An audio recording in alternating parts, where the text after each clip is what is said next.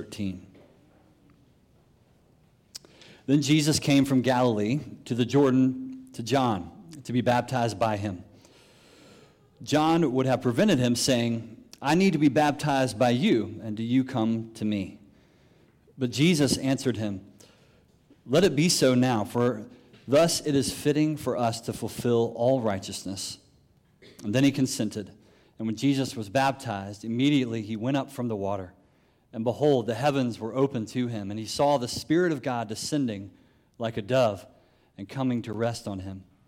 And behold, a voice from heaven said, This is my beloved Son, with whom I am well pleased. And then Jesus was led up by the Spirit into the wilderness to be tempted by the devil. And after fasting 40 days and 40 nights, he was hungry. And the tempter came and said to him, if you are the Son of God, command these stones to become loaves of bread. But he answered, It is written, Man shall not live by bread alone, but by every word that comes from the mouth of God. This is the gospel of the Lord. Praise to you, Lord Christ. Uh, Lord Jesus, would you feed us this morning from your word? Lord, that, that you would calm us, that you would invite us into this place of rest, of refuge. Lord, that you might minister to us this morning, Lord. Our, our souls need you. Lord, we need you this morning. Lord, we thank you. And we pray these things in Jesus' name. Amen. Amen. If you would grab a seat.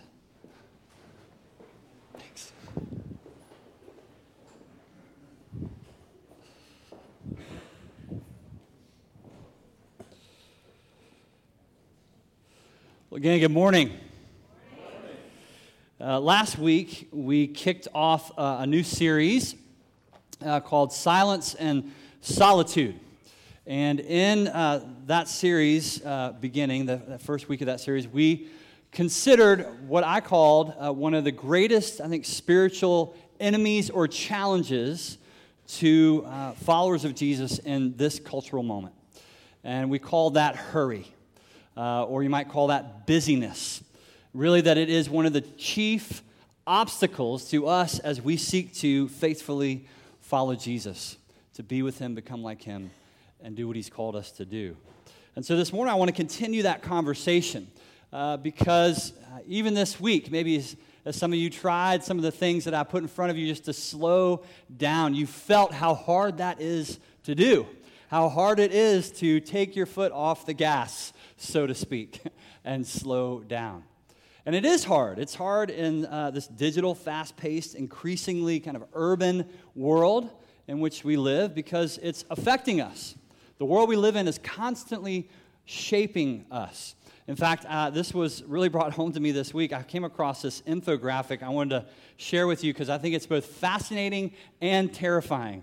Uh, so, a recent uh, research study shows that actually over the last 15 years, so from 2000 to 2015, our attention span as human beings has actually declined from uh, 12 seconds, it says, to about 8.25 seconds. Now, those are just kind of arbitrary numbers. However, I thought this was the terrifying part. The reality is that for a goldfish, the average attention span is estimated to be about nine seconds, okay? So we've dropped below goldfish people all right, in terms of our attention span. That's where we are. That's how much our world, our culture, is shaping us. And that's a concern. Uh, because, in other words, what's happening is we are constantly being barraged over and over and over in our culture. We're constantly being barraged by apps and ads and devices, and all of them are working uh, to get our attention to vie for our attention, to distract us. In fact, it's well documented that social media and web browser software uh, designers are working intentionally uh, to basically uh, take our proneness to addiction and leverage it, right, to their ends, namely, chiefly, to make money. That's why all these things keep rolling out. New apps every day. There's an app for that. It's because people want to make money off of that. And they're using this reality that we are prone to distraction. We're prone to busyness, prone to hurry. And so every moment of our day, there's an attempt to manipulate us, to draw us in. And the scary thing I think about that is it, it's become so normalized, right? It's become so normalized in our reality because we all carry these around everywhere we go. This is just part of our world now. It's part of the way that we think and that we function. And so we're constantly being invited into this place that's vying for our attention. And I raise this because I think this really is important, not just for our physical or emotional or mental well being, because it is. Um, there's study after study that's showing that, that we are becoming a more and more anxious culture. I saw one just this week. A new study came out said the United States, uh, as one of the most advanced nations in the world, is one of the most lonely nations in the world. Loneliness is on the rise, um, sleeplessness, fatigue, all those things, because we're constantly in this hurried, overstimulated state of being. But also, it's robbing us of something very important spiritually and relationally. And what that is, is it's robbing us of the ability to be present. It's robbing us of the ability to be present with others, with ourselves, and most importantly, it's robbing us of our ability to be present with God. And so it, it would seem that the more and more this takes root in our lives, I don't know about you, but it actually has the effect of making me feel more and more distant from God. I don't know if you've ever connected those two realities. But I do think there's truth in that, that the more and more we have trouble being present with one another, with ourselves, with God, the more distant God becomes. The very God that we were created to be in this intimate relationship with becomes more and more distant. And so th- there's this paradox. Even as the world, the world is becoming more and more accessible. It's right here, everything we need right here in our pocket. And yet, even as that reality is taking root, the truth is that God seems further and further away.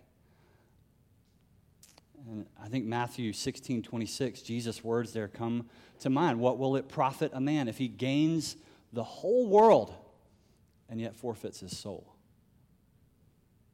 And so, is there a solution? Is there something that we can do? Is there a way of living, in other words, um, that, that actually allows us to live um, lives that are thriving and healthy lives that honor Christ, even in the midst of a hurried and chaotic and fragmented world of distraction and addiction? Is there a way of living that can help us with that? And the answer is yes, there is. The good news is that Jesus invites us into and models for us a different way. He invites us into this practice of silence and solitude. And so that's what I want to talk about uh, this morning. And so I want to invite you to look at Matthew chapter 4 we're going to start our conversation about this practice of silence and solitude looking at Matthew 4 1. If you want to grab, there's a Bible probably in front of you if you don't have one, or you can use your Bible app, no shame, pulling out your phone, even after all that. Um, I really am not anti technology, just to make that clear. I just think I want us to be aware, right? Mindful of its impact. So let's look at uh, Matthew chapter 4, verse 1. Um, and in that uh, verse, it says this it says, Jesus was led by the Spirit into the wilderness to be tempted by the devil. All right, so again, just context Jesus has been baptized, he's inaugurated his public ministry, it's just getting started. And what's the first thing that Jesus does, right? He doesn't launch off on kind of this major campaign. He doesn't run off and do a powerful teaching at the synagogue. No, what does he do? He goes off into the wilderness. That's how he starts his public ministry. And so it, it seems kind of strange, right? That that would be how Jesus would begin things. So he goes off into the wilderness. Now, the Greek word for wilderness um, here is eremos. Can you say that? Eremos, all right? Eremos. It's, it's a, a, word that has a whole range of meaning in the Greek. Eremos uh, can mean certainly wilderness or desert, but it can also mean deserted place, desolate place, solitary place, quiet place or even a lonely place. And we're told, what's interesting is we're told that the Spirit led Jesus into the Eremos, right? Into this lonely place where he would be tempted by the devil. And it begs the question why? Why would the Holy Spirit do that. And I don't mean why did Jesus face temptation. I think as you as you read through the gospels that becomes fairly self-evident. It makes sense that Jesus as he's breaking into this kingdom of darkness as he's battling and bringing the kingdom of God into the kingdom of this world that he would come up against a spiritual enemy. My question is why in the wilderness? Why why is it that the spirit led Jesus for this moment into the wilderness? Why prayer and fasting and then this clash with Satan? Honestly, I always thought that Satan uh, came to tempt Jesus in the wilderness because that's when Jesus as, was at his weakest. I think I've always read this passage thinking along that lines. I don't know if you've ever thought about it that way as well. Okay, because it makes sense. 40 days alone, he's hungry, right? And what's the first thing he oh, he's going to here's some food, Jesus. Why don't you just turn these stones into food? He's attacking him when, when he's weak, when he's vulnerable. That would make sense because I think in our own life experience, that's what the enemy tends to do. Attack us when we're most vulnerable. But I think it's actually really interesting to think about this as the wilderness is not a place of weakness, but what if the wilderness is a place of strength? It totally changes the way you read the story, wouldn't it? If you think of this place, Eremos, not as a place of weakness, but as a place of strength. What if the Spirit, in other words, led Jesus into the wilderness? Because after 40 days of fasting and prayer, Jesus was at his strongest and prepared for this battle he had to face, these temptations. What's interesting is that this is not the only time that Jesus goes into the Eremos. It's, it's all over the Gospels. And I want to look at another example. Turn to Mark chapter 1 in your Bible, verse 35. Mark chapter 1, verse 35. So, this, this is in Mark's account of Jesus' life. This picks up Jesus' story when he returns from the wilderness after he's faced temptation. This, and this is, so this is basically, gives us an account of Jesus' first day on the job, so to speak. And it was a full day. Jesus did all kinds of teaching and miracles and healings, and he does all these things. And then Mark picks it up in verse 35 with the next day. And he says this He says, Very early in the morning, while it was still dark, Jesus got up, left the house, and went off to the Eremos probably says a solitary place in your translations, but it's that same word that we saw before in the Eremos where he prayed. So after one day, so Jesus has been out 40 days in the Eremos, then one day later he comes back and ministers, and then the very next day, what does he do? He goes back into the wilderness. And it's interesting in Mark 6, if you want to turn there, in Mark 6, keep up, you just got to keep up. Mark 6, keep turning. 30, verse 30. Look at that. Mark 6:30. It says this. It says the apostles gathered around Jesus and reported to him all they had done and taught. And then because so many people were coming and going, they did not even have a chance to eat. You ever that busy? You ever feel that busy? You don't even have time to skip lunch. I got too much to do. Just skip it. This, this is the kind of day the apostles are having with Jesus. And he says to them, Come. We're so busy, we haven't even had a chance to eat. He says, Come with me by yourselves to a quiet place. Same word, eremos. Come to me to the eremos and get some rest. So they're so busy they can't even eat. And Jesus' solution to that is what? Jesus' solution to that is not, hey, we need a vacation. let's, let's, find it, let's book a nice resort on the Sea of Galilee and just kind of all get away for a long weekend. That's not, that's not where he goes. He doesn't say, hey, we need a, a guy's night out. We're going to hit the beer garden over here off Shepherd and just kind of have some guys' time, just relax. No, he, he pushes them in a very specific direction. He says, here's what you need. Here is what we need. We need time alone. You need time alone with me, he says, in a quiet place. Again, in a quiet place, the eremos. It's that same word, keeps coming up again and again. Why? So you can get rest, Jesus says. But then look what happens. They take off and, and seek of a solitary place to be with Jesus in the quiet. Look what happens, Mark 6 32. So they went away by themselves in a boat to the Eremos, to a solitary place. But many who saw them leaving recognized them, and they ran on foot from all the towns and they got there ahead of them. So they chased Jesus down and his disciples down. and they were there waiting for them in that solitary place by the time they got there. You ever have that experience? You just want some time down, you want some time away, and, and you, you're, you're almost there, and something else comes up. Something that you didn't schedule, a kid gets sick, some kind of crisis at work, and all of a sudden, that thing that you so craved and so longed for, just a little downtime, is gone. That happened to Jesus too. That's exactly what happens here. And so, it, what is amazing to me, just a side note here, is how Jesus responds. This is where you get the famous story of Jesus feeding the 5,000. So, just put that in context. He said, We need time alone, we need time to rest. And then here comes 5,000 folks who are hungry. And Jesus' response is, not, hey, I'll come back to you because we're going to go off to the Eremos. We'll be back in a little while. His, his response is what? It says he has compassion on them because they were like sheep without a shepherd.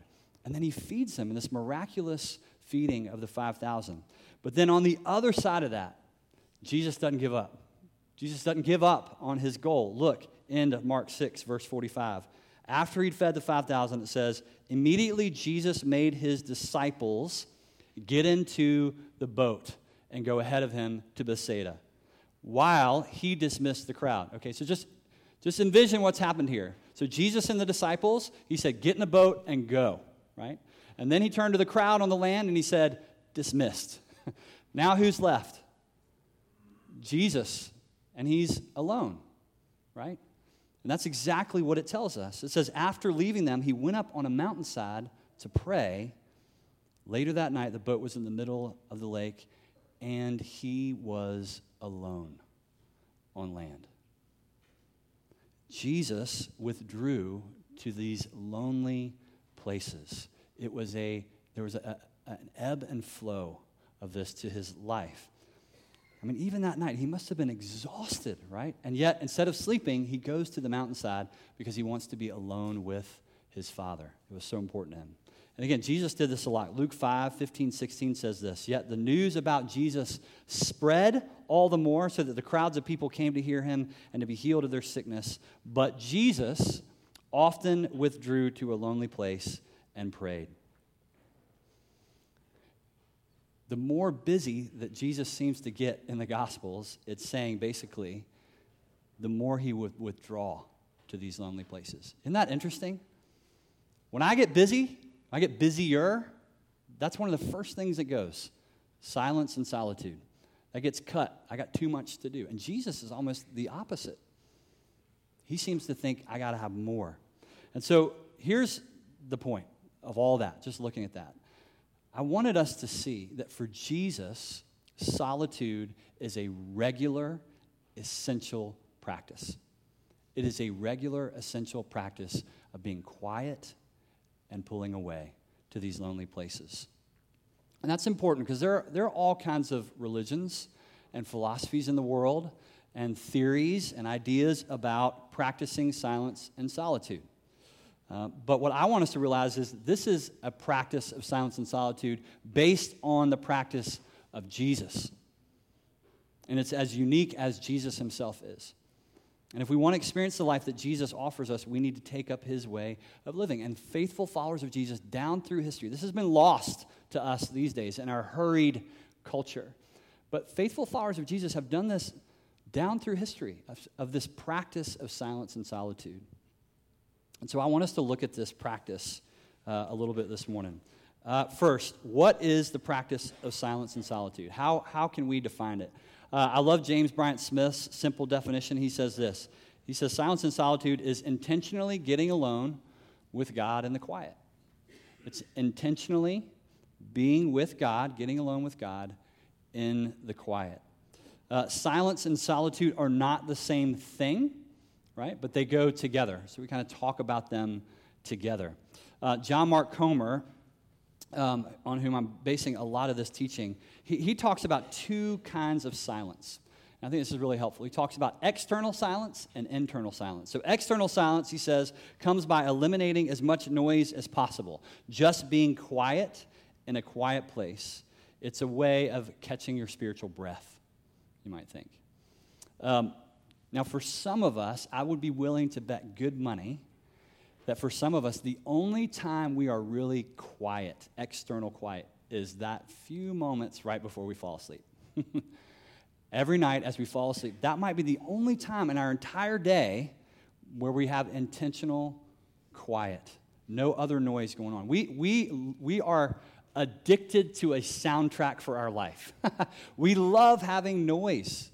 We've come to expect it. We're almost comfortable, more comfortable with noise than we are with silence. We always have music going on in the background, a podcast, something on the TV, even if we're not watching it, just to have something going on in the background. We are a people who live in constant noise. And so the question is what if we just turned it off? That's external silence, just turning it off, allowing for some silence. But then there's also internal silence. This is the harder work of shutting down all the thoughts, right? Everything that's going on in your mind right now. Everything you're thinking about, even right now as I'm talking, that's just running through your head. The things you have to do, the to do list, the schedule, the things that you forgot to do, where you're going to go for lunch, uh, that the question you got about the kids' schedule this week, all those kinds of things, you know, that just pop in your head, constantly turning that off and quieting our mind before the Lord. That's, that's a totally different thing than external silence, internal silence. So, silence is both external and internal, and it can be healing and it can be restorative all by itself, just silence. But then there's also solitude. So, a couple thoughts about solitude. First, solitude is not the same thing as being isolated or lonely. Solitude, uh, Richard Foster says, uh, he describes it this way. He says the difference. He says, loneliness is a feeling of inner emptiness, whereas solitude is a feeling of inner fulfillment. See, one's empty and one is fulfilled. So, loneliness is something I think that, that we might feel abandoned into, you could say. But solitude is, is being alone with God, and it's something we choose to enter into. Does that make sense, the difference? So, when we choose to enter into solitude, it helps us to slow down, like we talked about last week. It helps us to slow down, to reset, recalibrate, refocus our attention on God amidst all the clutter and the chaos of our lives. I think it's important. It's important for me, solitude as a discipline, and, I, am still learning how to do this in my own life because I think we are prone to forget that we live in a world that's in rebellion against God. We, are we're, we're following Jesus. We have the joy and the blessing of, of the Holy Spirit in our lives, and we, we experience the kingdom. We pray the kingdom will come. But we live in a world that's in rebellion. We live in a fallen world.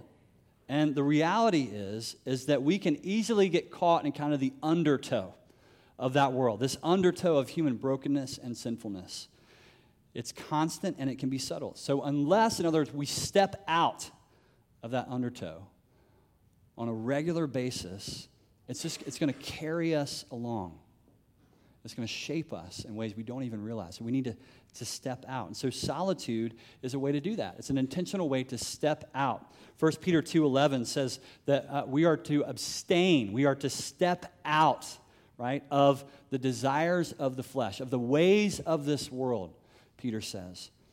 Why? Because it batters against our soul. It makes war against our soul. And so solitude invites us to intentionally step out of that flow and be with the Lord. So that's the first thing. And then the second thing about solitude, I just want to say, is that solitude is risky. Solitude is risky. Uh, listen to this quote from Dallas Willard. This, this quote has kind of been haunting me all week, so you're welcome in advance. Um, he wrote this He said, In solitude, we confront our own soul with its obscure forces and conflicts. Solitude is a terrible trial, for it serves to crack open and burst apart the shell of our superficial securities. It opens out to us the unknown abyss that we all carry within us and discloses to us that these abysses are haunted. That's true, isn't it? In solitude, we, we have to come face to face with the thoughts and the emotions that we've actually been trying to distract ourselves from all throughout our day. That's what happens in solitude. We become aware of the good and the bad and the ugly within our own hearts our godly desires and our ungodly desires. And so, in silence and solitude, it's risky because our fears lurk there, our insecurities lurk there, our wounds, our idolatry, our fantasies, and all that can be overwhelming. And so, to, to enter into solitude is a scary proposition, and most of us just avoid it we try to avoid it because we get a sniff of that and we don't want anything to do with that. But this is what Willard goes on to say, and this is, this is the, the important piece. He says, We can only survive solitude, therefore, if we cling to Christ. We can only survive solitude if we cling to Christ. And I would add to that if we remember that Christ clings to us. So remember, it's intentionally entering into time with God. Psalm 46:10. Be still and know that I am God, that I am here, that I am with you in this place. that can be so overwhelming, so terrifying. In solitude, we're alone with God. We're invited to abide, as Jesus says. God is there with us. He's, he's creating a safe place for us to be exposed before Him. And there we can find salvation. We just read this in Psalm 62. We can find salvation, we can find forgiveness, we find healing and hope. And that's what we long for. That's what we're created for, to be with God. And so that's why we need solitude. I think many of us are starved for that. We are starved for solitude. We feel that distance from God in our lives because we don't know how to practice this in our lives, this silence and solitude. Instead, we, we try to cope in our lives with this unfulfilled longing for that, to be with God, to be in intimacy with God. And instead, we try to cope and we come up with all kinds of even spiritual coping mechanisms, right? We, we live from Sunday to Sunday. I know I've done that. We live from sermon to sermon. We, we depend on this podcast or, or, or we depend on that devotional or that Bible study just to, to get us to the next one. You know, just to, to kind of live off other people's spirituality, so to speak. Because we talk about God and we think about God, but we're so rarely willing to just be with God. That's what God is inviting us into. That's what solitude and silence invite us into. And so, if we don't practice solitude and silence in our lives, we won't just feel distant from, from God. I think we end up feeling distant from ourselves. We don't understand ourselves. We don't know who we are. We don't know who we are in Christ. We don't have a godly perspective on our time, our priorities, our needs. We don't choose the things that would give us life, like prayer and worship and communion. Instead, we turn to addictions, distractions, things like even exercise or Netflix, porn, alcohol, social media, on and on and on the list goes because we just we just we're too spiritually worn down, right, to deal with anything more. And so we just anesthetize ourselves. Henry Nouwen, he put a really fine point to it. He said, without solitude, it is virtually impossible to live the spiritual life. We do not take spiritual life seriously, he says, if we do not set aside time to be with God and to listen to God. Let me just read that last part again. We don't take the spiritual life seriously if we're not willing to be with God and listen to God. And that sounds harsh, and that's not intended to induce guilt. It's just a reality, and it makes sense if we think of it. If we're in a relationship with someone, right? Being with them is essential, isn't it? I mean, if I was, uh, you know, to take my marriage with Langley, for example, if, if Langley and I were married, but uh, I only ever talked about her with other people, I only ever spent time with her around other people. We were never just alone, just the two of us. I never really listened to her. I never really was intimate with her. How long do you think our marriage would last? And even if it lasted, what kind of marriage would it be? What kind of relationship would it be? And, and that's that's what Nouwen's getting at here. There is no relationship, really, if we're not willing to be with God. And so I think it's a question that I just I want to leave with all of us this morning. I think it's a question that we need to ask. How seriously are we taking our life with Jesus? Seriously enough to be with him? Seriously enough to listen to him?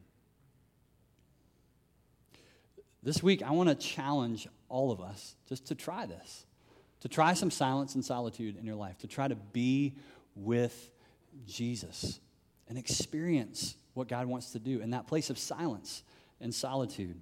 Not doing Bible study. This is not for planning. This is not your favorite devotional.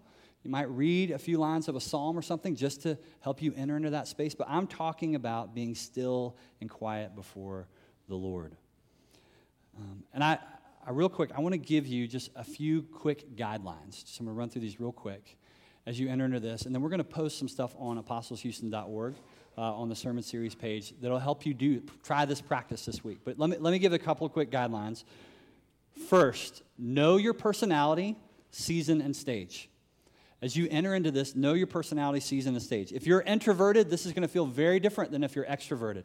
If you're introverted and I say, hey, you need to take some more time just to be alone, you're like, yes, awesome. If you're extroverted, you're like, what a waste of time, really? Uh, so it, just know yourself, know your personality. It's going to feel and look different depending on your personality. Know your season of life, right? It's not going to look the same if you are. Uh, a mom or a dad who's uh, got three kids under 10 at home, uh, as it will if you're single and in grad school, right? That's not going to look the same for you to take up this practice of silence and solitude. It's going to look different. Again, it will depend on your stage of discipleship. You may be facing something really hard in your life right now, really difficult. You may be going through a season where you're just in need of some deep inner healing. Maybe on the other side, you're doing great. Maybe you're experiencing just a whole new season of ministry and, and, there's excitement with friends or with family. And again, the point here is that no matter who you are, no matter where you are in life, what stage and you are in your discipleship, you need time alone with God. But that's going to look different. It's going to look different for each of us. And it means that your life with Jesus shouldn't be compared or try to copy what someone else is doing right? We can look to others for some guidance, but this is not about doing what someone else does. It's not about checking a box. Figure out what helps you to be with God. That's the goal. All right, second, don't quit before you start. Some of you are already saying, This is not for me. I don't do this. I'm not comfortable with this. Even if I tried it, I am going to fail. I just can't, I can't be still and be quiet. Um, I'm too busy. That was really good. That was like almost on cue. Like I just got too much going on. I'm just like constantly. So, so all of us have that feeling, right? It's just, I can't make this work. I can't make this work. Let me just say, if 10 minutes, just don't quit before you start. Take 10 minutes twice this week. 10 minutes twice this week. And just be still and quiet. Just start there. Don't have crazy, unrealistic expectations about what this is going to look like. We're trying to create a habit, right, over time of spending time quiet and with the Lord. This is about your relationship, it's not about results. So show yourself a lot of grace. So don't quit before you start. Three, this is about practice, not performance. Come at this with the right heart posture. Okay? This is, this is a heart posture of seeking to be with Jesus. It's not a legalistic approach to the Christian life. Don't start comparing to one another. So don't show up at your life group and you're like, oh, uh, did you did you did you did you do the silence and solitude thing this week? You know how how'd that go? What? Oh, oh, you did it on Sunday. Oh, you did it on 10 minutes for Sunday. Oh, well, that's great. I'm not even sure Sunday really counts because it's like Sunday and it was only 10 minutes. I did three hours uh, personally every day since then. I must be super spiritual and you know you're cute. Uh, so don't don't do that. Don't don't try to impress. This isn't about impress. Nobody's gonna be impressed with how, how you spend time with God. This is about you and the Lord being together. So just don't do that. And please don't try and impress God. This is, God's not going to be impressed with this. This is about being with Him, right? Not impressing. So it's about a heart attitude. The last thing I'll say is uh, take a short and a long approach to this. Short uh, times of silence and solitude on a regular basis, a few moments in the morning, a few moments before you go to bed. Uh, just in the elevator, if you're, you're there by yourself, just I, have given you that simple, like, kind of breath prayer Lord, you're here with me. Help me to be here with you. just, just kind of be aware of God's presence. Just be still and quiet, even for a few seconds. So, kind of take this short times approach to it. And then also look for long times of silence. If you've never done this, I encourage you to try this. And there's going to be more about this later in the series about maybe taking like a, a retreat by yourself, getting away, and, and just being quiet. You know, there's some great um, Catholic monastic communities and retreat areas here in Houston. There's one right down here off I 10. And you can schedule a time to go and spend the night there, and you just go, and, and they'll, they'll provide a meal. They give you a little room. It's got no distractions, no TVs. You, you check your phone in. You just, you and maybe your Bible and a journal, and you're just quiet.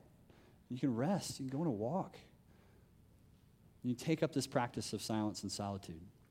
So do it for short times and try to schedule for long times. So here's, here's the bottom line. If Jesus, right, if Jesus needed silence and solitude, how much more do we need to take up this practice of silence and solitude? And so I want to encourage you to try this, to try to take up this practice of silence and solitude so that you can know the hope and the freedom and the peace in the midst of a busy and chaotic life that only Jesus can bring. But it's going to take us slowing down. It's going to take some practices like this for us to do this. Let me pray. Lord Jesus, we just ask that you would teach us what it means to be with you. Lord, that you would teach us what it means to, to take up this practice of silence and solitude. And Lord, I pray especially just for our hearts and, our minds, there's places of fear about being alone and still before you because of all the things that may be lurking within us that we're just afraid to deal with. And I just pray your protection. Holy Spirit, I pray that you would meet us in that place, that you would free us, that we know your presence, and even those places in our life that we're, we're afraid to go. Lord, that we would allow you to, to bring healing and forgiveness and wholeness, and that you might do it through this practice of silence and solitude. And we give you praise and thanks in Jesus' name. Amen. Amen.